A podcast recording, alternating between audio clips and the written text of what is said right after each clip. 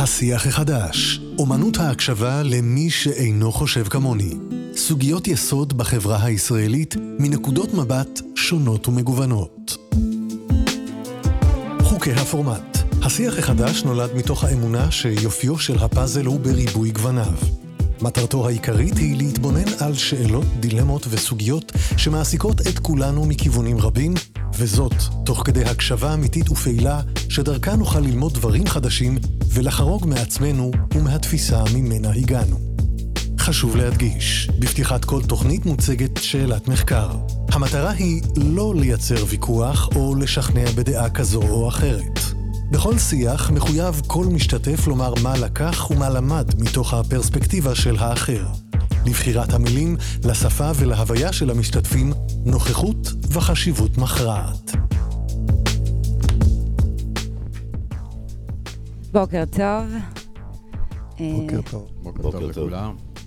אה, קודם כל, אני מאוד שמחה אה, לארח אתכם, ואני שמחה שאסי ובכלל רדיו מהות החיים אה, מארחים אותנו לפאנל כל כך חשוב. ומתארחים איתנו, מתארחים כאן היום רני קאוצ'ינסקי, שהוא אלוף העולם לשעבר באיזה סוג של קרב? תזכיר לי. בקרבות חופשיים. קרבות חופשיים. ויש לך בעצם שיטה שפיתחת, שנקראת אה, אה, חוכמת ההתנהגות. כן, חוכמת ההתנהגות. נכון, שזה בעצם שיטה שבעצם מאמנת ילדים ונוער, נכון? כן, ילדים ונוער, וגם כן לוקחת את ההורים שלהם ונותנת להם יכולת לסמכות על, ה, על הילדים. אוקיי, ונמצא איתנו אה, עמית אדרי, שהוא מנכ"ל משרד החינוך לשעבר. בוקר טוב, עמית. בוקר טוב, תודה על ההזמנה. שמחים לארח אתכם. ונמצא איתנו אה, עופר ליצקי, שהוא היזם והמנכ"ל של אה, חברת מוח מצוין. בוקר טוב לכולם. אוקיי. אה, אז בעצם הנושא של השיח היום, הוא בעצם נוגע לכולכם, לכולנו. בעצם השאיפה, ה vision, לדאוג, ליצור לתנאים שיהיו בעצם, יהוו לילדי מדינת ישראל לנקודת אה, פתיחה שווה, שקשורה בעצם גם בעולם החינוך וגם לילדים. זה הנושא של השיח שלנו. אז קודם כל רציתי לשאול אתכם ממש כל אחד בנפרד. אני אתחיל איתך, עמית. מה, מה אתה אומר על, ה, על הטייטל של השיח שלנו? מהמקום שלך, מהפרספקטיבה שלך כמנכ"ל משרד החינוך? א', אני חושב שהנושא הוא סופר סופר חשוב. אני חושב שהמערכות מנסות לאורך שנים לטפל בסוגיה הזאת. אה, בהצלחה, אפשר לומר חלקית, כי הזווית או המבט שדרכו מסתכלים על הסוגיה, ואני שמח שהפאנל דווקא עוסק בזוויות שונות, אה, בעיניי הן זוויות חסרות. אני אתן רגע ככה במילה, כדוגמה, כשהגענו למערכת החינוך בזמן קורונה, חיפשתי מה באמת הלקונה המרכזית שמייצרת את הפער הכל כך גדול בלמידה בין בתי הספר במדינת ישראל. ודווקא מצאתי שסוג של אחידות מהווה פער מאוד גדול. ואני אסביר. מערכת החינוך לאורך שנים היא מערכת מאוד מאוד מאוד ריכוזית. היא פועלת, מה שנקרא, מירושלים, מהמטה, לתוך בתי הספר.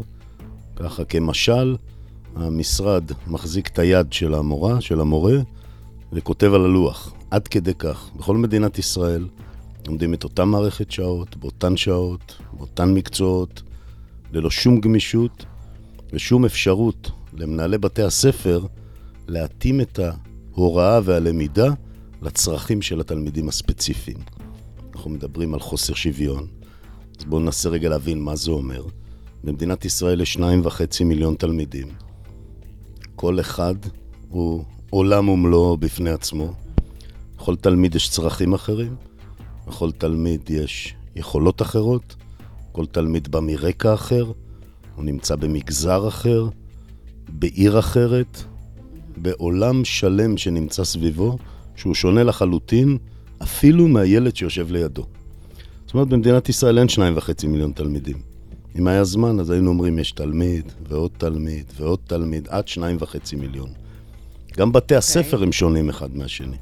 צוותי ההוראה שונים, הקהילה שונה, העיר שונה, ואי אפשר ליצור שוויון במרכאות בהוראה ובלמידה, כאשר הצרכים הם כל כך שונים.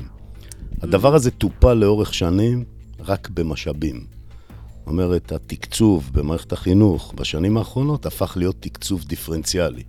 שונה בין רשות לרשות, בין בית ספר לבית ספר.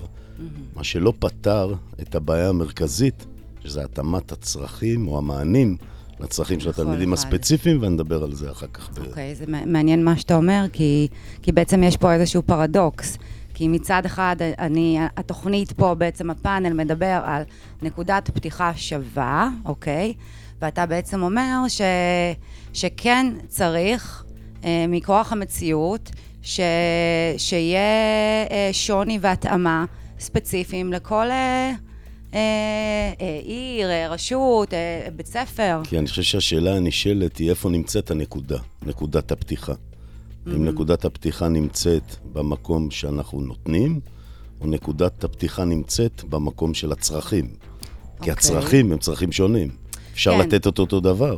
אבל אם, למשל כמו בפינלנד, למשל, שכל בתי, בתי הספר שם, אוקיי, יש אותם תכנים, אותם מקצועות, אותם שיעור, הכל אותו דבר. זאת אומרת, זה לא שההורים צריכים עכשיו לשבור את הראש ולחשוב, אה, אה, אני רוצה למצוא את הבית ספר הכי טוב לילד שלי. הם לא. הם יודעים שהבית ספר הכי קרוב אליהם לבית, זה הבית ספר הכי טוב, כי כל בתי הספר שם הם, הם, הם אותו הדבר. אז הסיפור הוא בעיניי לא במה, הסיפור הוא באיך. לא במה okay. אוקיי. לומדים, הסיפור הוא באיך לומדים. והסיפור הוא איך עוברים, וזה מאוד מובהק בדוגמה שאת נותנת, מידע לכישורים ומיומנויות. כן, אנחנו נמצאים נראה... היום בעולם אחר לגמרי. הידע נמצא בכף היד. אם מעניין אותי סיפור תיבת נוח, אני אכנס לגוגל ואני אלמד את סיפור תיבת נוח. אבל להיבחן על תיבת נוח, או למשל לעשות הצגה של תיבת נוח, mm-hmm. של עשרה תלמידים, שנניח כן. יקבלו גם הערכה על ההצגה שלהם. סביר להניח שבשנים הבאות, כן. כשיגיעו לבגרות, יהיו להם מיומנויות של עבודה בצוות, של למידה, של חקר, של ניתוח, mm-hmm. של אפשרות לשמוע כן. דעות מגוונות, ולא לשבת מול מבחן ששיננו בו ידע, והשפרצנו אותו כן. החוצה באיזושהי אה, שעה שבה נבחנו על הדבר הזה. זו תפיסה mm-hmm. אחרת. נכון. אז התפיסה היא לא המה, אלא איך. זה, זה לשנות את התפיסה פשוט. נכון. אגב, שם, אני עוד פעם אחזור לפינלנד, כי באמת מה שקראתי, ואני גם באה מעולם החינוך, ההצלחה שם היא, יוצאת דופן, והם לא נבחנים בכלל, שם עד כיתה י' אין מבחנים. אה, גם בית הספר, הוא לא, הוא לא צריך לדווח לאף אחד מבחוץ מה, מה הוא עושה. יש שם גם את הנושא הזה של trust, יש אמון גם בין התלמידים למורים. גם בין המורים החוצה מבית הספר, ו, והם נותנים לילדים בכלל אה, אה, לבדוק את המבחנים של עצמם עד כיתה י', אה, וזה מצליח. אז, אז למה כאן אין את התפיסה הזו? למה עוד לא הגענו לזה? אנחנו נמצאים בתרבות אחרת. ולאורך שנים גם התפיסה היא הייתה תפיסה מאוד מוכתבת, מאוד ריכוזית, מאוד מיושנת. אני אתן דוגמה. עד uh, שהגענו לתפקיד, אסור היה ללמד מחוץ לבתי הספר. חובה ללמד אך ורק בתוך מרחב בית הספר, למעט, אני יודע, טיול שנתי, mm-hmm. אוקיי? לא חשוב על מה זה ישב, אם זה טכני או לא טכני, בסוף זה סיפור של חינוך.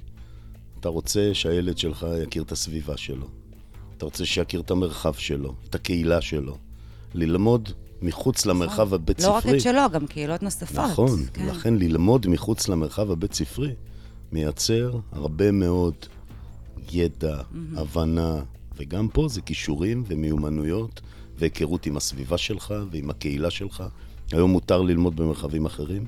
אין חובה ללמוד רק בתוך כיתה, מאחורי שולחן ומול לוח, שזה מייצר עולם אחר לגמרי. אבל מה שאמרת קשור גם לתרבות, גם להחלטות לאורך שנים, וגם לצערי, בחלק מהדברים, להרבה מאוד לחצים ואינטרסים פוליטיים. יש פה הרבה מאוד מגזרים, הרבה מאוד דעות, הרבה מאוד גופים עם לא מעט כוח, שמייצרים סביב מערכת החינוך הרבה מאוד אינטרסים. ומה שבעצם הבאנו זה את הסיפור של הגמישות. הגמישות בסוף מייצרת למנהל בית הספר את היכולת להתאים לצרכים של התלמידים. בסוף מה היית רוצה? היית רוצה שכל תלמיד ילמד, אחד, בהתאם לצרכים והיכולות שלו, ושניים, בהתאם לתוצאות המצופות. והתוצאות המצופות היום, כישורים ומיומנויות, לא ציונים mm-hmm. במבחנים, אוקיי? כן. זו תפיסה אחרת לגמרי. אבל למה לא להתאים לא פשוט את זה להכניס אותה, לכל... כן? זאת אומרת, בכל בית ספר, לתת את כל האפשרויות. אני אתה הסברתי, מבין? כי אנחנו... מלכתחילה. כן, אבל במדינה שבה אנחנו, היא מורכבת, וזה גם מה שיפה בה, מהרבה מאוד צבעים, מהרבה מאוד גוונים, עם הרבה מאוד מגזרים. אבל ילדים זה ועם ילדים. שונות מאוד גדולה. נכון, אתה חייב, לה, כדי להגיע לתוצאה שווה, כי זה מה שאת מצפה הרי. מה זה אומר לתת הזדמנות שווה? לתת לכולם את היכולת, בעיניי, דרך אגב, הדבר הכי חשוב בשוויון, זה שיהיו לך את כל הכלים ואת כל הפלטפורמה שמאפשרת לך לבחור את הדרך שלך בחיים. בדיוק. אז מסכימה. חלקה נמצאת בציונים, mm-hmm. וחלקה נמצאת בכישורים ומיומנויות. ולכן התוצאה היא חשובה, לא תוצאה של מבחן. דרך אגב, חמש יחידות באנגלית, ו-80% מהתלמידים לא יודעים לדבר אנגלית. מוציאים 100 באנגלית בבגרות, חמש יחידות, בלי לדעת לדבר אנגלית. אז היום אנחנו מסתכלים על מערכת חינוך שמכוונת לאנגלית דבורה. כי מה התוצאה הרצויה בסוף?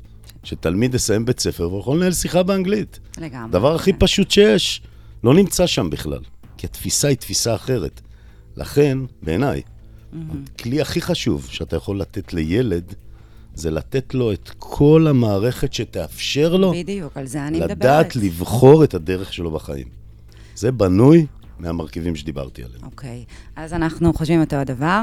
אני יכולה לשתף שכשלימדתי אה, צילום וקולנוע בבית ספר לאומנויות, אה, מאוד צרם לי שלא בכל בתי הספר אה, בארץ אה, אה, יש אה, צילום, במיוחד בדור הזה, שהוא מתעסק, כל הזמן מצלמים ו- ו- ואין. אז לי זה מאוד צרם.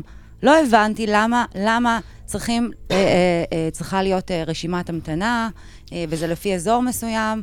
אה, אז אה, זה משהו אני ככה ש... שמח שאת מעלה את זה, כי נחזור שנייה לקורונה, אוקיי. שבעיניי הקורונה לא יצרה פה את הבעיה, היא חשפה אותה בעוצמה מאוד מאוד מאוד גבוהה. למשל, את הפערים בשוויון. מה זה פערים בשוויון? למגזרים שלמים ואוכלוסיות שלמות לא היה דיגיטל בכלל. לא אינטרנט, לא מחשבים, mm-hmm. לא תשתיות. אנחנו הבאנו 150 אלף מחשבים לתלמידים שידם אינה משגת. 50 אלף מתוכם במגזר הערבי. בחלק ממנו, למשל בפזורה הבדואית, אפילו אינטרנט לא היה. וההחלטה שלנו להביא מחשבים במעלה הדרך הייתה, התעדכנה להביא איתם גם מודמים, אינטרנט עצמאי, כי בחלק מהמקומות אפילו רשת לא הייתה. Mm-hmm. זאת אומרת, זה לא שתלמידים לא הצליחו להתחבר ללמידה המקוונת בזמן קורונה. אנחנו בכלל לא שם. כן. למידה מרחוק היא לא הסיפור. הסיפור הוא למידה דיגיטלית משולבת. תשתית. מיומנויות כן. המאה ה-21. חלק מהתלמידים כאן לא היו להם בכלל אמצעים ללמוד למידה של המאה ה-21. נקודת פתיחה שווה. נכון. בדיוק. אז 150 אלף מחשבים ותשתיות ב-4,600 בתי ספר מתוך 5,200, שלדעתי יסתיים בשנה, שנה וחצי הקרובות, יצרו תשתית שמאפשרת נקודת פתיחה, שהיא אוקיי. נקודת פתיחה אחרת. כן, זה תשתיות ואמצעים, הם לחלוטין חלק מהסיפור, כן? אוקיי. אה, עופר, עופר ליצקי, אה, אני אשמח אם תציג את עצמך קצת יותר לעומק, כדי שהמאזינים יבינו מאיפה בעצם אתה מתחבר לעולם הזה, ו... אז אה, קודם כל שלום לכולם, אני עופר ליצקי, אני אה, יזם עם אה, ותק של המון המון שנים. למען האמת, בגיל 19 כבר היו לי חמישה עובדים, ככה התחלתי את דרכי, ואני מגיע לעולם החינוך, לא מעולם החינוך, אה, אני מגיע מעולם הטכנולוגיה, כשהמסע שלי הוא בעצם אה, לתקוף את עולם ה-ADHD, הפרעות הקשב וההיפראקטיביות, שהפכו להיות אחת הבעיות המרכזיות היום בעולם החינוך, והפכו להיות אחד החסמים שגורמים לחוסר שוויון בין תלמידים, כי יש כל כך הרבה תלמידים היום, מאות אלפים, שבעצם סובלים מהבעיה הזאת, שגורמת להם אה, לא להתחיל מאותו מקום שאחרים מתחילים.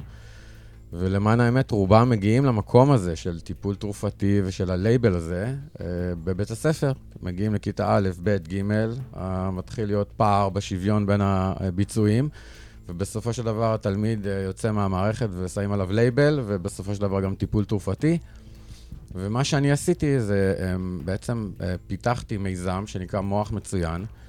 שבא לאמן את יכולת הקשב ממקום שבו בעצם אה, אנחנו מבינים שקשב זו יכולת שניתן לאמן אותה וניתן לשפר משמעותית את היכולת אצל תלמידים. ובסופו של דבר, באמת לנתו, לנסות לתת להם אה, נקודת אה, פתיחה שווה, כמו, כמו לכולם. מדהים. ויש לך למשל איזה סיפור הצלחה, ככה לתת לתת דוגמה על, על אה, ילד, או סיפור ככה שנבין את, ה, את ההשפעה של זה בעצם, את החשיבות של, ה, אה, אה, של אימון הקשב, על היכולת הזו בכלל. כן, אז אני דווקא רוצה לשתף בתחילת דרכנו. ב-2015 הגעתי לבית ספר שרת ברמלה, והתחלנו שם בעצם את התוכנית אימונים הראשונה של נוירופידבק, שזו השיטה שמאמנת את הקשב. עם חיישני מוח, משהו מאוד uh, מגניב טכנולוגי. ובעצם ביחד עם uh, פסיכולוגית בית הספר ויועצת בית הספר, אימנו חמישה תלמידים, mm-hmm. שאחרי uh, כארבעה חודשים של תוכנית אימונים, ממש שינו את מסלול חייהם, והדבר הראשון שאפשר היה לראות זה שהם שיפרו את כל הציונים בתעודה, כל החמישה. אז זה היה האינדיקט, האינדיקטור האמפירי מתוך התעודה, אבל הם ממש שינו את חייהם, משהו שבאמת עשה הבדל מהותי. ונתן לנו את הגושפנקה להגיד שיש פה משהו שאנחנו רוצים להפיץ אותו לכל עבר. והיום, שבע שנים אחרי, אנחנו תוכנית פעילה במשרד החינוך, אנחנו mm-hmm. בעשרות בתי ספר, ואנחנו בדרך לעשות אה, הבדל משמעותי בעולם החינוך בארץ. וואו, בטח אה, סיפוק אדיר. אה, רני, אני אשמח לשמוע מה, מה יש לך להגיד בנושא הזה, מה, מה המקום שלך, מה המרכז שלך. אז אני רוצה להש... להמשיך את דברי חבריי, שבעצם אם אנחנו הולכים תחנה אחת אחורה ומסתכלים על עולמם של הילדים, ובודקים מה רמת השוויון שהם נמצאים, אז יש אה, דבר ראשון, צריך להתייחס למרכיב ראשון ש... המולד, הגנטיקה שלו, איך הוא נולד. השלב השני צריך להתייחס באיזה סביבה הוא נמצא. והשלב השלישי, איזה חינוך הוא מקבל. כמו שאמר חברי. אז, אז אה, אם הגנטיקה שלו היא חזקה, אז העמדת פתיחה שלו היא שונה לגמרי. למשל, סתם דוגמה, אפילו אני אקח במשהו ספונטני, שזה ספורט. אם העמדת פתיחה שהוא ספורטאי מולד ויש לו שרירים אה, גנטיים אה, מולדים, אז העמדת פתיחה שלו אחרת לגמרי מאשר ילד שיש לו ניוון שרירים חס ושלום, או איזושהי בעיה אחרת. ואז בעצם כאן נכנס המרכיב הבא. שקוראים לו סביבה. איזה סביבה הוא נמצא. ואם הוא נמצא בסביבה תומכת, והורים תומכים, וחברים תומכים, אה, זה, זה כבר אה, עמדת פתיחה אחרת. כן. ותארי לעצמך מה קורה אם יש לו חינוך. חינוך בסיסי וחזק מאוד, וחינוך אישי, אז כל הדברים האלה, המרכיבים האלה, יכולים לשנות לגמרי בוודאי. את התמונה, ואם אין, אז צריך לתת לו יותר את מה שחסר לו. את הגנטיקה mm-hmm. אפשר לשנות. כן, אבל, את כל השאר כן. כן אפשר לבנות. איזושהי תשתית באמת שהיא היא, היא, אה, מתעסקת, מכינה אותם, אה, אה, מחזקת את החוסן הרגשי-נפשי שלהם. קודם כל, כי הרי אחד הדברים שמשפיעים על ילדים בבתי ספר זה חרמות וכל הנושא החברתי למשל. אז, אז אני, אני בעצם שואלת, למה אין, אין, למה לא מתרכזים בזה ממש מ-day one, או נגיד מכיתה א', למה לא מחזקים את, ה, את, ה, את החוסן הנפשי שלהם, כדי שהם יוכלו להתמודד עם, עם כל מיני סיטואציות שקורות בבתי ספר, שמשפיעות ומשליכות על, על כל החיים שלהם בעצם. אין, אין, ה, אין פוקוס על זה. תקן אותי אם אני טועה, אולי פספסתי. קודם כל לא פספס, דייקת. וגם פה אפשר להודות לתקופה של הקורונה, שמצד אחד ראינו את העוצמה הכל כך גבוהה של הפער בתחום שאת מדברת עליו, ומהצד השני, גם פה היא בעצם חשפה בעיות של שנים. כשאנחנו ילדים, היינו ילדים, אני לפחות, היה ייעוץ בבתי הספר, היה כמעט ייעוץ בכל שכבה. כל ההיבט הרגשי-חברתי, ההסתכלות עליו, המבט עליו היה שונה לחלוטין. הייתה שחיקה מאוד מאוד גדולה לאורך שנים בתחום הזה, והקורונה חשפה את הפער הכל כך גדול בתשתית של הילדים. החוסן הרגשי-חברתי הוא התשתית של האדם. נכון. בלי זה אי אפשר לקבל לא למידה, לא ידע, לא שום דבר. זה הדבר המרכזי. אני, ממש בתחילת תפקידי, השקעתי כמעט 100 מיליון שקל בלהכפיל את שעות הייעוץ לתלמידים ולהורים. היה לנו פער מאוד גדול, גם במקום שבו להורים אין מספיק כלים להתמודד עם האירוע הכל כך מורכב הזה שנכנסנו אליו, אוקיי? מה שקרה מזה, זה שזה הפך להיות היום חלק מרכזי בתוך המערכת. הסיפור של הגמישות הניהולית והפדגוגית אפשרה היום למנהלי בתי הספר להכניס פנימה לא רק תכנים של ידע ומקצועות, אלא תכנים הרבה יותר גדולים שעוסקים בדיוק בהיבט הרגשי-חברתי. אני בטוח שתכף נשמע מהחבר היקר על התוכנית, ה... אני שמעתי על זה ככה היום בבוקר. אני מאוד מאמין בתוכניות כאלה, בגלל זה יצא פרויקט גפן בכלל לדרך. גפן זה הגמישות הפדגוגית-ניהולית של מנהלי בתי הספר, שהיום תוכניות כמו שלך, שמחזקות את החוסן של התלמיד, שנותנות לו תחושת ביטחון ומסוגלות, ושאמונה ביכולת, שזה דבר שהוא לא מובן מאליו, תודעה, מודעות עצמית, כישורים חברתיים, יכולת לעבוד בצוות, יכולת להוביל, להנהיג. אלה דברים שאפשר ללמוד אותם לאורך הדרך. חייבים. בזה שעושים מעבר ללמידה הרגילה הפרונטלית. היום גפן מאפשרת די, את זה, כן? זה צריך להיות הדבר הראשון לדעתי, ואז מתוך זה, מתוך אבל זה אני רוצה לגעת ללמוד בזה את גם שאר. רגע במערכת עצמה. מקצוע החינוך, גם הוא מקצוע שנשחק. אנחנו מלמדים מורים ללמד מקצוע, ולחינוך עצמו אין מקום. השוק הראשון שלי כאבא, כשהבן שלי עלה לכיתה ז', היה שהמחנכת פוגשת את הכיתה פעם בשבוע, לשעה.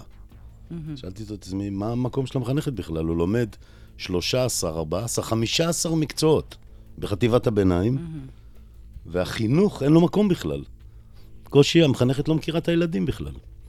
היום זה עובד אחרת. בגפן, אני פגשתי מנהלת בית ספר לפני חודש ימים, שסיפרה לי שכל בוקר מתחילים בחצי שעה שהיא חינוך. היא נושאים שעל סדר היום, היא הילדים שמביאים את עצמם ומשתפים בחיים שלהם. זה נושאים שקובעים מראש ושמים אותם על הפרק, הכל סביב הרגשי-חברתי. אוקיי. לפני שנוגעים בכלל במקצועות הלימוד, בידע, פותחים כל יום מחנך בחטיבת ביניים. זה מדהים. אוקיי. ילד לא הכיר את המחנך גם והמחנך לא הכיר את הילד. ביסודי זה צריך להיות, אבל... ועוד מילה בעניין הזה, זה נכון. דרך אגב, יכול להיות שזה קורה. היום זה אפשרי. אם זה קורה, אנחנו צריכים לראות בשטח. אני הגעתי באמצע הקורונה לביקור פתע באחד מבתי הספר בירושלים. אני יכול להגיד את שמו, בית ספר זיו, כי מאוד מאוד התרשמתי ממה שפגשתי שם. אוקיי. אבל הדבר שהכי הרשים אותי, זה שנכנסתי לאחת הכיתות, ואני מזכיר, זה ביקור פתע. הגעתי לשער בית הספר כמנכ"ל משרד החינוך. נכנסתי לאחת הכיתות, כיתה ח', ושאלתי את התלמידים שישתפו אותי בתחושות שלהם, בקושי שלהם, במה הם לוקחים איתם מהתקופה הזאת, שהיא תקופה מורכבת. הם חזרו מסגר, וקם תלמיד מכיתה ח' ואמר לי, פעם ראשונה שרואים אותי. וואו. עכשיו תחשבו איזו עוצמה יש לזה שתלמיד אומר, רואים אותי. כי אם היית שואלת אותי, מה המטרה המרכזית שלנו? זה אם היינו יכולים לראות כל תלמיד. עכשיו, מה זה רואים אותי? אמרתי לו, תסביר. אז הוא אמר, ישבנו בכיתה לפני הקורונה. אני יושב בסוף. אני ילד מופנם, ואני פחות בולט ופחות מדבר, הציונים שלי בסדר, אבל אף אחד לא ידע מה עובר עליי. והיו לי קשיים מאוד מאוד גדולים, ואף אחד לא ראה אותי. אז מה גרם בעצם לזה? ובקורונה מתוך זה שהמנהל, שהמורה, המחנך של הכיתה, ראה את התלמידים בזום, הסתכל להם בעיניים, וזיהה שאצל וואו. התלמיד הזה יש משהו שהוא מרגיש, המורה, שהוא צריך לפתור אותו. והוא קיים איתו שיחות אישיות. מתוך זה, גם בלמידה הפיזית, הוא העביר אותו קדימה בכיתה. והילד אמר, רואים אותי. עכשיו, אתה שואל את עצמך, זאת המטרה המרכזית. כן, איך איך עד לראות את עכשיו? הילדים. ואז מחנך אחר, מחנכת אחרת אמרה לי, בקורונה המושג קרוב רחוק השתנה אצלי. זה שיושבים 40 תלמידים בכיתה, ואני באמת, אמנם רואה אותם באופן פיזי, מבחינתי זה היה מרחק מאוד מאוד גדול. כי את רובם לא באמת ראיתי. דרך הקורונה הייתה לי הזדמנות לראות אותם ממקום אחר. אז אני לא אומר שהקורונה הייתה יתרון, כן?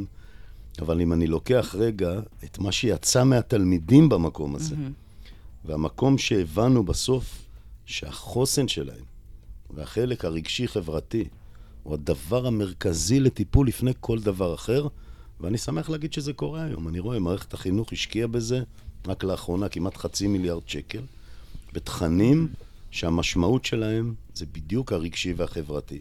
אני אדע גפ"ן. שזה קורה רק אם, אם, אם אני אדע בוודאות שנגיד המחנכת הזו, או איזושהי אשת או איש מקצוע, אה, ידאגו לעשות כל בוקר או פעמיים בשבוע. יש לי את זה, הבת שלי בכיתה ז'. לשאול וממש לתשאל את כל הילדים, ממש מכיתה א', נכון, נכון אה. איך הם, איך הם מרגישים. אז הבת שלי בכיתה ז' השנה, זה בדיוק מה שהיה לה בבית הספר. ואותי זה מאוד הרשים, זה הרשים אותי לא כי הם אה, באמת לקחו את הכלי הזה והשתמשו בו, כי הם השתמשו בו באופן מושכל ובהתאם באמת לצרכים שיש. אף אחד לא אמר להם מה לעשות עם השעות הגמישות. כל מנהל בית ספר מחליט בעצמו מה מתאים ומה נכון לתלמידים שלו בבית הספר. ואני ראיתי איך עושים את זה באופן מושכל. ואני שמח שזה אפשר להם באמת להתאים את הצרכים למענים. טוב, הלוואי וזה יהיה באמת אה, בכל בתי, בכל בתי הספר בעצם. אני אה, רוצה אבל לומר משהו פה על מה ששמעתי. מחברי עופר. אה, מדינת ישראל מטפלת בכמעט 300 אלף תלמידים במה שנקרא חינוך המיוחד. זה מרחב מאוד מאוד גדול ומאופיין בכל מיני פרמטרים. חלק גדול ממנו, או חלק לא קטן אני אקרא לזה, אולי הפוך, נמצא באמת במקומות שעופר דיבר עליהם. ואני חושב בהגינות שאנחנו לא מטפלים בזה באופן הנכון. ואני, לפי מה, ש, ש, מה, מה ששמעתי כרגע ממך, אני מאוד מאמין שאנחנו צריכים ללכת לחשיבה אחרת.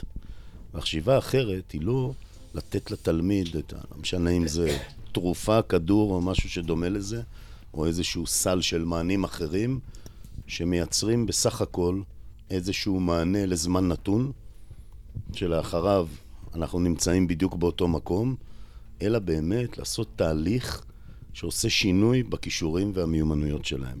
ואם דיברת על הזדמנות שווה, אז אם אני מבין נכון את עופר, זה בדיוק המקום שבו אפשר לתת הזדמנות שווה.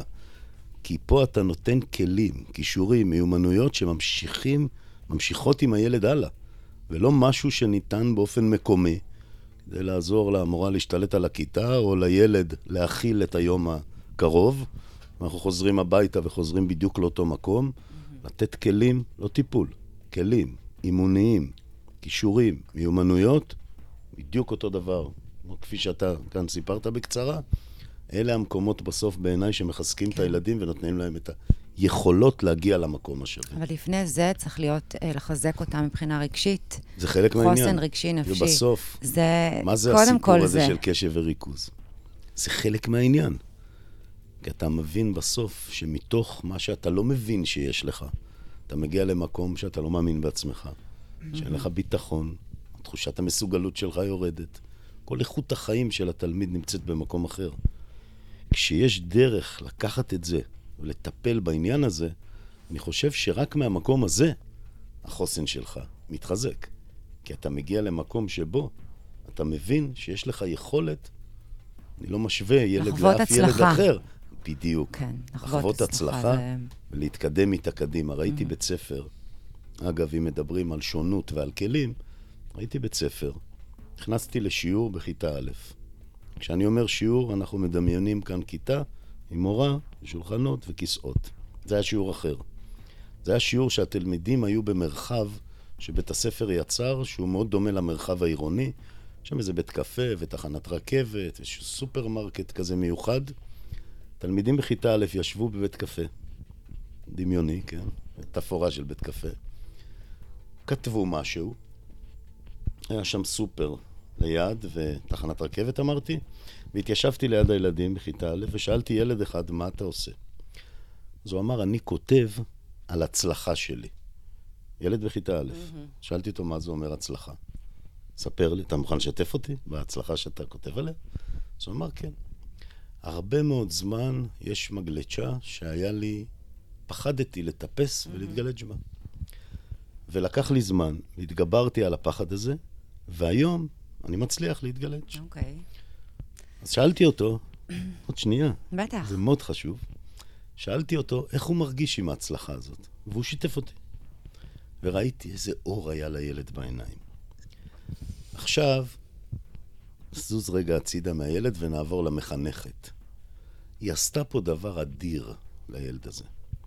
למה? היא לימדה אותו להבין ולחוות הצלחה מגיל כל כך קטן. זאת אומרת, הוא בהמשך יודע איך נראית הצלחה, איך מתגברים על מכשולים. הוא יודע, כן. הוא מבין, והוא או. מכיר את הדרך של המקום הזה. זה כלי. כן. הילדים סיימו חשוב. את העבודה הזאת, הם קיבלו איזה שהם אה, מין מטבעות מיוחדות, והם ניגשו לסופרמרקט. בסופרמרקט היו מוצרים כל מיני, mm-hmm. בכל מיני שפות, עברית, אנגלית וכולי, ערבית.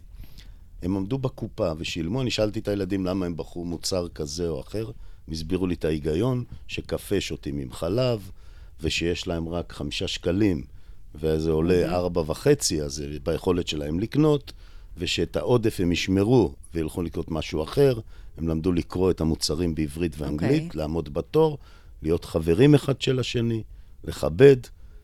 מלא מלא מלא כישורים ומיומנויות mm. בשיעור אחד בכיתה מדהים, א'. מדהים, אבל את זה צריך להעתיק לכל בתי הספר. בדיוק את זה צריך להעתיק. זה, זה, מדהים, זה, נכון? פה זה נקודת פתיחה. זה חינוך. כן. אוקיי? שווה. אמ, עופר, אני אשמח לשמוע ממך, מה, מה, מה יש לך להגיד על זה, מה, מהמקום שלך, על מה לדעתך יכול אה, אה, לתרום, או מה אפשר לעשות, משהו שבאמת יעשה איזושהי קפיצה, קפיצה גוונטית כזו בכל הנושא אה, הזה של, של נקודת פתיחה שווה, כי זה משהו שלדעתי כן יכול לקרות. אז אני קודם כל אגיד שאני לא איש חינוך ואני לא מגיע מעולם החינוך, אני מגיע מעולם, מעולם הטכנולוגיה ואני מנסה ליישם טכנולוגיות שיעזרו בדיוק במקום הזה. אז אני חושב שנקודה שווה, שווה לתלמידים צריכה לבוא מהמקום של הכלים שנותנים להם. ובעיניי אה, ללמוד בבית הספר זה ללמוד כישורי לימוד ולא ידע. כי את הידע אחר כך אתה יכול לרכוש לבד, וידע היום נגיש בצורה פתוחה, אין בעיה להגיע לידע. יש בעיה ללמוד אותו בצורה סדורה ונכונה. וככל שניתן לתלמידים את הכלים הנכונים, וניתן להם את האפשרות להתמודד עם הבעיות הנפוצות שיש היום, אחת מהן זה ADHD, שהפכה להיות באמת מכת מדינה, אז אנחנו איכשהו ניישר קצת את העקומה ו- וניתן את הכלים האמיתיים שייתנו את הנקודה השווה. זה בהרבה אספקטים, כשאני בא לתקוף את זה מעולם ה-ADHD, אבל יש פה המון, המון עולמות ש- שיש מה לעשות בהם. ואם דיברת על פינלנד, אז מה שעשו בפינלנד, ממה שאני מבין, ועוד פעם, אני לא איש חינוך, זה שינוי מערכתי שבא אה, בעצם לתת שיטת לימוד חדשה, שלא מבוססת על ידע, אלא מבוססת על, על הוויה. על עולמו של הילד. על being. כן. זה נקרא Project-Based Learning. עושים mm-hmm. פרויקט, ומתוך הפרויקט לומדים המון המון ידע. ולא יושבים ומשננים בעל פה פרק בתנ"ך, לצורך העניין. זה עולם אחר לגמרי, שהתוצאות שלו הפכו, לי, הפכו את פינלנד אה, למדינה mm-hmm. המובילה היום בעולם החינוך. אז זהו, אז כשמדברים על זה בהקשר של הארץ, ואז כאילו אנחנו בעצם אומרים, אה, מאשימים את התרבות. אבל אני מרגישה שכאילו, די אם להאשים את, ה- את התרבות כאן. זה, זה איזשהו, אה, אה, כאילו, כל דבר אנחנו מאשימים, אוקיי, התרבות כאן אחרת. אני לא חושב שמאשימים את התרבות, איפה את רואה את זה? זה לא... הרבה דברים, אוקיי, אבל, אבל אם נמשיך להאשים את התרבות, אז, אז, אז לא, לא, לא יקרה שינוי. אוקיי? אז התרבות היא כזו, יש פה מגוון, אה, זה תמיד היה, וכנראה תמיד יהיה, אוקיי, אבל מה עושים עם זה? זאת אומרת, איך מנצחים ככה? בטוח יש איזשהו פתרון. עכשיו, גם למה לחכות כל כך הרבה שנים עד, ש, אה, עד, שזה, עד שזה יקרה, עד שנגיע למצב, נגיד, כמו אה, פינלנד, שמבחינתם, אגב, כל התהליך והשינוי שהם עשו, מבחינת, מבחינתם זו רק תחילת הדרך. כאילו, הם לא רואים את זה כאיזושהי מהפכה, כמו שהעולם מסתכל עליהם. הם רואים את זה, אה, אנחנו רק התחלנו, אוקיי? אז, אז, אז כאילו, אני מנסה להבין למה זה ככה, כאן. קודם כל, אני לא אמרתי שהתרבות היא הגורם המשפיע, אמרתי שלנו יש תרבות שונה. נכון. זאת עובדה. זה לא רק אתה, אוקיי? זה בסדר, כולנו תמיד מאשימים את התרבות. לא גם אם זה בחוץ, אני לא מאשים את בכבישים. התרבות, אני מאשים את עצמנו. יש פה, לדעתי, אה, גם בעיה של אומץ לקבל החלטות וללכת בכיוונים שהם מחוץ לא לקופסה. תמיד בתוך הזרם, הם שונים, הם מאוד מתאימים לחלק בתפיסות שלהם ולאחרים לא. יש פה הרבה מאוד uh, גורמים, אמרתי גם פוליטיים, שלהם זה פחות מתאים והם ינסו לסכל מהלכים כאלה, ולא מעט קרה גם בעבר. אני יכול להגיד שגם אני, כשהבאתי את גפן, זכיתי במרכאות להתנגדות מאוד מאוד גדולה בחלק מהמקומות, גם בתוך המשרד עצמו. ועדיין התעקשנו ללכת עם זה, כי חשבנו שהעולם נמצא במקום אחר, ולתלמידים מגיע להיות באזור הזה. אבל אני רוצה לתת דוגמה למשל על מה שדיברת, נניח על לעשות פרויקטים, או לעשות, לעשות פרויקטים, או לעשות אה, אה, דברים שמשפרים מיומנויות. אני נתתי תמיד במשרד דוגמה, קראתי לה הרחפן והספסל. אני אסביר, הייתי בבית ספר בצפון, שבו מנהלת בית הספר מאוד מאוד התגאתה בזה שבבית הספר יש נגריה, והתלמידים מייצרים ספסלים ושולחנות שבסוף ממקמים אותם בעיר. באמת, מאוד מאוד נחמד זה היה. בבית ספר אחר, במרכז הארץ, אה, עשה פרויקט שבנו רחפן. באמת, רחפן יוצא מגדר הרגיל, טכנולוגי, אה, ביצועי, אה, מדהים. אבל מה היה ההבדל ביניהם? וזה מה שחשוב. כי אותי בסוף עניין מה לקחו התלמידים משני הפרויקטים האלה. הפרויקט של הספסל והשולחנות, זה היה פרויקט כזה, התלמידים קיבלו הוראות מסודרות, הם קיבלו את כל החלקים חתוכים, כמו באיקאה כזה, כן? ובסוף כן. מה שהם היו צריכים לעשות זה להרכיב ספסל ושולחן, ואת זה פיזרו ברחבי העיר. אוקיי. איזה מיומנויות הם קיבלו? של נגרים, אני יודע, של מרכיבי. רהיטים, כן. כן? ברחפן בנו צוות של תלמידים, ונתנו להם לרוץ. הם קבעו מי יוביל את הצוות, הם קבעו את הגאנט והלו"ז, הם תכננו, הם ביצעו, הם נכשלו, הם הצליחו, אוקיי, הם כן. תיקנו, הם התייעצו, ובסוף, בשני הסיפורים האלה יש מוצר בקצה. המוצר אין לו שום משמעות. לא. לרחפן ולא האימפקט- לספסל. האימפקט, מה שחשוב זה מה לקחו התלמידים מתוך הדבר כן. הזה. תלמידים של הרחפן באמת לקחו כישורים ומיומנויות. תלמידים של הספסל והשולחן בנו ספסל ושולחן. כן. זה הכל. אז עוד פעם, היו צריכים לתת להם את אותה, את אותה המשימה. אבל השאלה היא מה המשימה. המשימה היא לא לבנות ספסל ורחפן. המשימה היא לתת לתלמידים כישורים ומיומנויות. יפה. אז את להוביל זה. צוות, לעבוד יחד, בדיוק. לתכנן, אז את זה צריך לתת להם, להיכשל, לכולם, בצורה להתמודד שוויונית. עם משבר. אלה הדברים בסוף שמחזקים אותך. נותנים לך כלים לחיים, בטח לחיים, במאה שאנחנו חיים בה. אפשר להתערב מזווית העורך, אני מדי פעם, יש לי ברור. הבלחות. הייתי שמח לשמוע מרני ומעופר, אה, בעצם, אה, כי עמית, שמענו אותך ודיברת דברים מופלאים, פשוט להשאיר להם קצת מקום, דה פקטור להבין, לא הצלחתי להבין מה תכלס אתם עושים. מה אתם עושים? כל אחד בתחום שלו. אתה רוצה לתקן אה, בעצם אה, עולם שהוא, אתה יודע, כל הס- הסיפור הזה של ADHD, הוא, הוא, הוא, הוא היה, הוא רק נחשף יותר ויותר. המון חבר'ה שנכשלו שנים בלימודים ולא הבינו למה, אז הבנו עם הזמן למה זה קורה.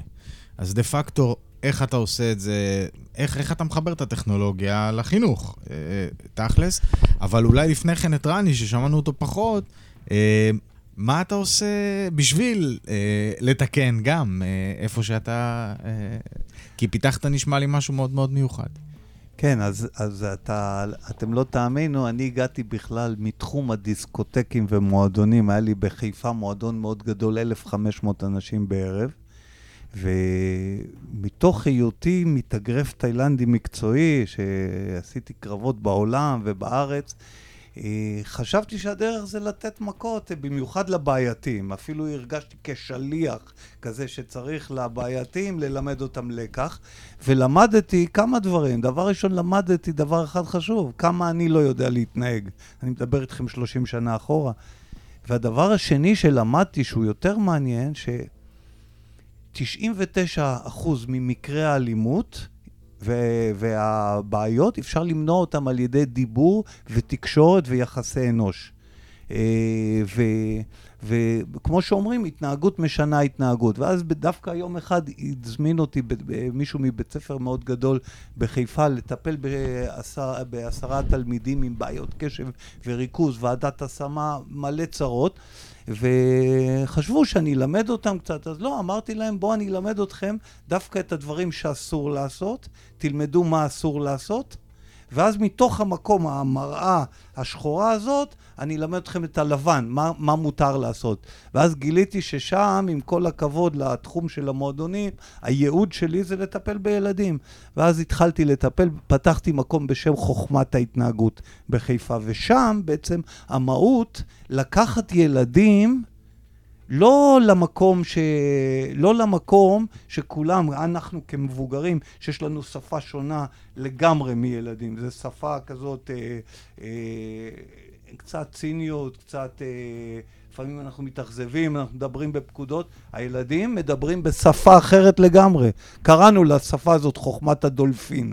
כי דולפין הוא, יש לו את הסונאר, והוא מבין עניין. מקסים. ו- ובעצם, ובעצם אתה מדבר בשפה של הילדים, שזו שפה שונה לגמרי, אז א', צריך ללמוד את השפה הזאת, ובעצם זו שפה שמתברר שהיא לא דיבורית, אלא השפה הפיזית הזאת. ודרך השפה הפיזית, הפיזית, ואחד הדברים, אני מאוד מתחבר למה שעופר אמר, כי אני אישית משתמש במשחק הזה, לי זה שינה את כל ה... את כל ה כילד עם בעיות קשות של קשב וריכוז. מה זה בעיות? הייתי רואה את המורים, את החבר'ה שלך, המורים, הייתי רואה אותם כמו דגים. ככה כמו דגים, לא הייתי מבין כלום, הייתי מצייר כל מיני גרפים של כדורסל בכלל, ודווקא כששמתי את החיישן של מוח מצוין על הראש, זה פתאום אה, פעם ראשונה בחיים שלי, אני אה, לא, לא ילד בן שמונה, אלא קצת יותר מבוגר. פתאום אני התחלתי לראות שאני מסוגל להתרכז, הבנתי מה המשמעות של הריכוז. זה לגבי המשחק הזה, פשוט הוא, הוא לי, הוא עשה פלאים. אז uh, בעצם זה אחד הכלים. עכשיו, זה נהדר המשחק הזה, ולמה? כי זה משחק פיזי שמדבר לשפה של ילדים. לשפה של ילדים. ודרך השפה הפיזית הזאת, אני מתאר לעצמי שגם עופר, אני הרגשתי את זה, וגם דרך אגרוף תאילנדי, או כדורסל, או כדורגל, או אפילו מדיטציה, שזה דרך אגב הפתיע אותי לחלוטין, אני לא סבלתי מדיטציה, לאט לאט התאהבתי בה והפתיע אותי מושג נדיר. ילדים מתים על מדיטציה. ודרך העולמות האלה אתה מתחבר אליהם, לילדים, לשפה שלהם, ואז הם פתאום uh, קולטים את המסר. זה בעצם המהות. מדהים. מדהים. ועופר? ואני אתן את האינפוט שלי. אז אני לפני עשר שנים נתקלתי בטכנולוגיה לאימון מוחי, שנקראת נוירופידבק, שא' היא מאוד מאוד מגניבה, כי היא משתמשת בחיישני EEG, חיישני מוח, שמודדים את גלי המוח, ועל ידי אה, ניתוח של גלי המוח ניתן לדעת כמה בן אדם מרוכז בזמן אמת. ולייצר בעצם משחקוני מחשב שמאמנים את יכולת הקשב בצורה הכי אפקטיבית בעולם. כשגיליתי שיש את הדבר הזה, והוא קיים כל כך הרבה שנים, ואף אחד לא שמע עליו, הרמתי את הכפפה ובעצם פיתחתי, אה, פתחתי סטארט-אפ שפיתח פלטפורמה שמנגישה את הדבר הזה, בין השאר גם לעולם החינוך, אבל גם הביתה וגם למתנסים וגם לבתי אבות, איפה שאפשר לאמן את המוח. אה, והיום אנחנו אחרי שבע שנים רואים תוצאות מאוד מאוד גדולות, ואני באמת רוצה לשתף ש... אה, רני, עם חוכמת ההתנהגות, הוא לפני כבר כשלוש שנים, שילב את הטכנולוגיה שלנו בתוך המערך החינוכי שלו, ואנחנו רואים שא', השילוב הוא מדהים, וב', אה, שהוא עושה שינוי בחיים של ילדים בצורה שהיא באמת אה, מרגשת ומדהימה. והיום אנחנו עם, ה, עם הטכנולוגיה שלנו בעצם פרוסים בכל הארץ וגם בעוד חמש מדינות בעולם. יש לנו קורס הכשרה בבר אילן, ששם אנחנו מכשירים מאמנים ומטפלים, ואנחנו מנסים להפיץ ולהנגיש את הדבר הזה כמה שיותר, כי זה הדבר הכי אפקטיבי שיש אה, לאימון הקשב, והגענו אפילו למצב שיש ילדים שהרופא המטפל שלהם הפסיק להם את הטיפול התרופתי בעקבות תוכנית אימונים של מוח מצוין. שזה מבחינתנו היה ה-Holy Grail, להגיע למקום הכי, הכי גבוה שאפשר. אה, ו- וזהו, זאת השליחות שלנו, וזה מה שאנחנו uh, עושים uh, יום-יום, שעה-שעה. מדהים. רני, אולי תספר לנו על אייל, אני ראיתי, אני ראיתי את אייל. כן, אז אייל, שהכרת אותו קצת ככה, וגם עופר הכיר אותו, בוא נאמר, אם אני אספר את הסיפור שלו אפילו בסרט הוליוודי, יחשבו שאני מחרטט. כי למה? זה ילד שהגיע אליי בגיל אה, שמונה פלוס מינוס. אם היית אומר לו משהו שהוא נחמד וכיף לו, אז הוא היה מסתכל עליך ו... ומשתף איתך פעולה. אבל אם משהו לא היה נראה לו, המבט שלו היה כמו... אה, סיל... אה, לא סילבסטר סלון, ארלון שוונצנגר, בסרט שלו היה מסתכל עליך ככה ותוקף. אני, אני לא אשכח, הוא היה תוקף את ה, את, אה, גם אותי, שורט אותנו, מרביץ, אלימות, mm-hmm. חינוך ביתי. האימא שלו אמרה לי, תשמע, והיא גם התנגדה לרטלין, דרך אגב. אוקיי. Okay.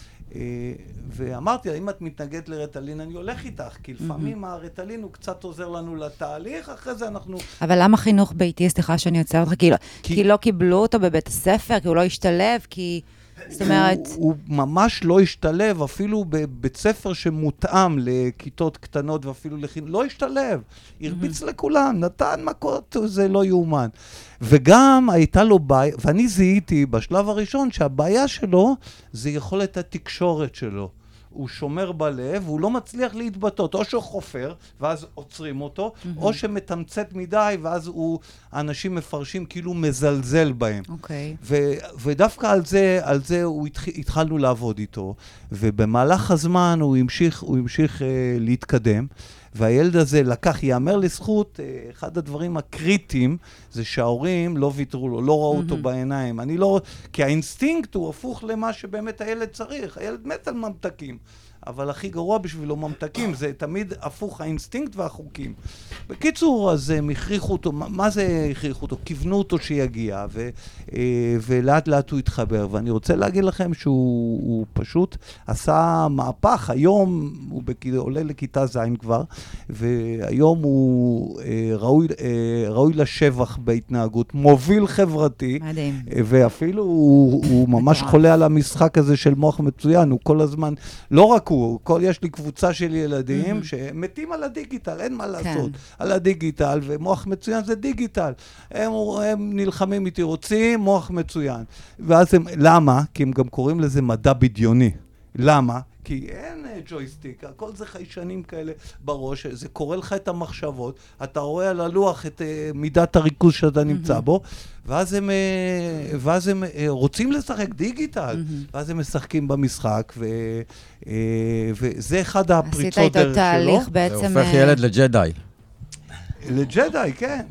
אחד הפריצות דרך של, של אייל זה המוח מצוין, והפריצת דרך, את לא תאמין, היא מדיטציה. הוא כאילו, דרך אגב, לא סבל מדיטציה, mm-hmm. אבל כשהם לומדים את העולם הזה של המדיטציה, דרך העולם הפיזי של הנינג'ות, הם נכנסים למדיטציה, mm-hmm. וזה גם נתן לו את העבודה. אה, וגם קצת אגרוף תאילנדי, קצת לגרש את הכעסים, לקחת איזה כרית. אתם יודעים, יש בתל אביב איזה מקום ששוברים מחשבים ועושים זה. אצלנו לוקחים כריות, יש קיר מיוחד, זורקים עם תאורות, עם מוזיקה, על הקיר בכל הכוח, וזה, ככה הוא גירש את הכעסים. אז זה בעצם... אה, מדהים מה שאתה עושה. אין ספק שאתה בייעוד שלך. תודה, כן, כן. אני חושב שאמרת פה שני דברים מאוד מאוד חשובים. אחד מהם, אמרתי אותו בהתחלה, המערכת הזאת שאתה מדבר עליה, מתאימה את המענים לצרכים של התלמידים. זה בדיוק זה. למה זה מצליח? כי אתה אומר, הצורך שלו זה דיגיטלי. הצורך שלו זה לעשות משהו שהוא עובד איתו והוא נותן לו פידבק על מה שהוא עושה. זה בדיוק להתאים את המענים לצרכים. הרי זו דרך אחרת, הכי פשוט, לתת תרופה לתת איזשהו סיוע פרטני, להוציא אותו החוצה, להוציא אותו לחינוך ביתי. פתרת את הבעיה. של המערכת, לא של הילד. הבעיה של הילד פתרת עם התאמת המענים לצרכים. והדבר השני שאמרת פה, שבעיניי הוא אחד החשובים, אני הסברתי את זה במערכת החינוך, דוגמה אישית לילדים זה הדבר הכי חשוב בעולם. למה? כי בניגוד אלינו, הם לא מקשיבים, הם רואים. אתה יכול להגיד מה שאתה רוצה, בסוף הילד רואה מה אתה עושה. אז הממתקים או כל דבר כזה, אפשר להגיד לילד לא, לא, לא, לא, ולתת לו. ולהגיד לו לא, לא, לא, ולתת לו. הלא, לא, לא, הוא לא שומע. הוא רק רואה שנותנים לו. זה דבר מאוד מאוד מרכזי בחינוך של ילדים. הדוגמה האישית שלנו היא במה אנחנו עושים. פחות במה אנחנו אומרים. הילד לא שומע, הוא רואה. הוא רואה והוא מסתכל כל הזמן. אגב, ביום השני שלי בתפקיד, הכנסתי לתוך חדר הדיונים שלנו, ביקשתי שיביאו לי כיסא של תלמיד בית ספר וכיסא של ילד גן. כי מהר מאוד הבנתי שמה שאנחנו עושים, אנחנו מסתכלים על העבודה שלנו, על המערכת שלנו, על עבודת המורים, אבל לא אומרים, רגע, האם זה מתאים לתלמידים בכלל? ובדיונים של מטה משרד החינוך, כל מילה שנאמרה, הצבעתי על הכיסאות ואמרתי, שנייה, יש פה תלמיד, בית ספר וילד גן. מה שאנחנו אומרים, מתאים להם? נכון להם? הם פה בחדר. מה? יס. ועכשיו, פינת ההפתעה. דבר אחד עליי שבחיים לא הייתם מנחשים. אוקיי, מי מתחיל? רני? אני אתחיל, טוב. אז uh, אני כילד עם הפרעות קשב וריכוז ודיסלקציות נוראיות ביותר, וגם גדלתי ככה יתום, בלי אבא וגם בלי אימא, אה, לא ידעתי מה לעשות. ותמיד אמרו לי, אגרוף תאילנדי יעזור לך בחיים. ולא, לא, ו, ולא לא, לא הצלחתי, לא הצלחתי להגיע, ודווקא מתי גיליתי את זה? גיליתי את האגרוף תאילנדי בכלל כנגד כל הסיכויים, בגיל 24 וחצי, בגלל משבר מאוד משמעותי בחיים, דרך אגב, כרגיל רומנטי. אה, מצאתי את עצמי טס לתאילנד, ורק בגיל 24 וחצי אה, אה, גיליתי את האגרוף התאילנדי בארץ האגרוף התאילנדי בתאילנד, mm-hmm. ותוך תקופה קצרה יחסית, ככה החלטתי שזה הייעוד שלי בחיים באותה תקופה.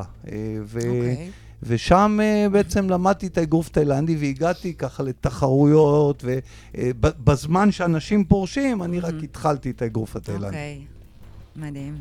עמית, מה אנחנו לא יודעים עליך שיכול להפתיע אותנו? בוא ננסה. אני עמית אדרי, כן? מהצד השני, אני וייסברגר פריירייך. עכשיו, אה, סבתי, זיכרונה לברכה, ניצולת שואה מאושוויץ בירקנאו, יש לי שם אמצעי רובי, ורובי זה בן הדוד שלה היחיד ששרד איתה את השואה.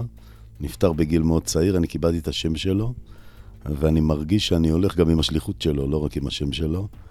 אז אני, בכל פעם שאני מכיר את עצמי לאנשים חדשים, אני אומר, אני עמית אדרי, וייסברגר, פריירייך. כמובן שבאותו רגע כולם מופתעים, כן? אבל אני לוקח איתי את הרובי הזה, רובי. כן. חזק מאוד מדהים. בדרך, כן. מדהים. כן, עופר? אה, אז אני יכול לשתף שבגיל 12 כבר עבדתי בחברת מחשבים, בגיל 16 הייתי אלוף בסנוקר, ובגיל 19 כבר היה לי עסק ראשון עם עובדים, ו- וכבר פיתחתי תוכנות, ו- אז אני ממש מצעירותי, מהילדות, אני רק עסוק בלשנות את העולם ולעשות דברים ו- ולקדם טכנולוגיות מהידע שלי. מדהים. Uh, השיתוף שלי די משעמם, אבל זה מה שעולה לי כרגע, שאני uh, שחקתי כדורגל עד גיל 14, והייתי ממש טובה, והייתי על זה חזק, uh, עד ששברתי את הרגל, ו... uh, וזהו, זה השיתוף שלי. הקריירה של הכדורגל. אסי? מעולה. אה, אוקיי, אז אולי, אה, אולי מה כל אחד לקח מאחר מאיתנו? אני כבר אמרתי. אמרתי שלקחתי רני. כרגע מרני נכון. את הסיפור הזה של להתאים את המענים באמת, להסתכל מה הילד צריך, לא מה אתה חושב שנכון לתת לו, ולהתאים את זה בדיוק מהמקום שאתה ציינת, שבעיניי זה פשוט מדהים. ומעופר, אני חושב שאני לוקח את הדבר המרכזי, שלחבר את היכולות שיש לנו היום בעולם, mm-hmm. גם טכנולוגיות, גם פדגוגיות, וגם כאן, לנסות להתאים מענים לצרכים, אבל מענים שיעשו שינוי בחיים, ולא יעשו איזשהו משהו נקודתי ומקומי. יישר כוח גדול לשניכם. אני לוקחת משלושתכם, אה, ממש, שלושתכם, כל אחד מהמקום שלו, את, ה, אה, את התקווה והרצון אה, לשינוי, לחולל שינוי בעולם הזה. וזה מדהים, אני רואה את זה אצל שלושתכם, ואני מאוד שמחה שהתארחתם כאן היום. תודה רבה.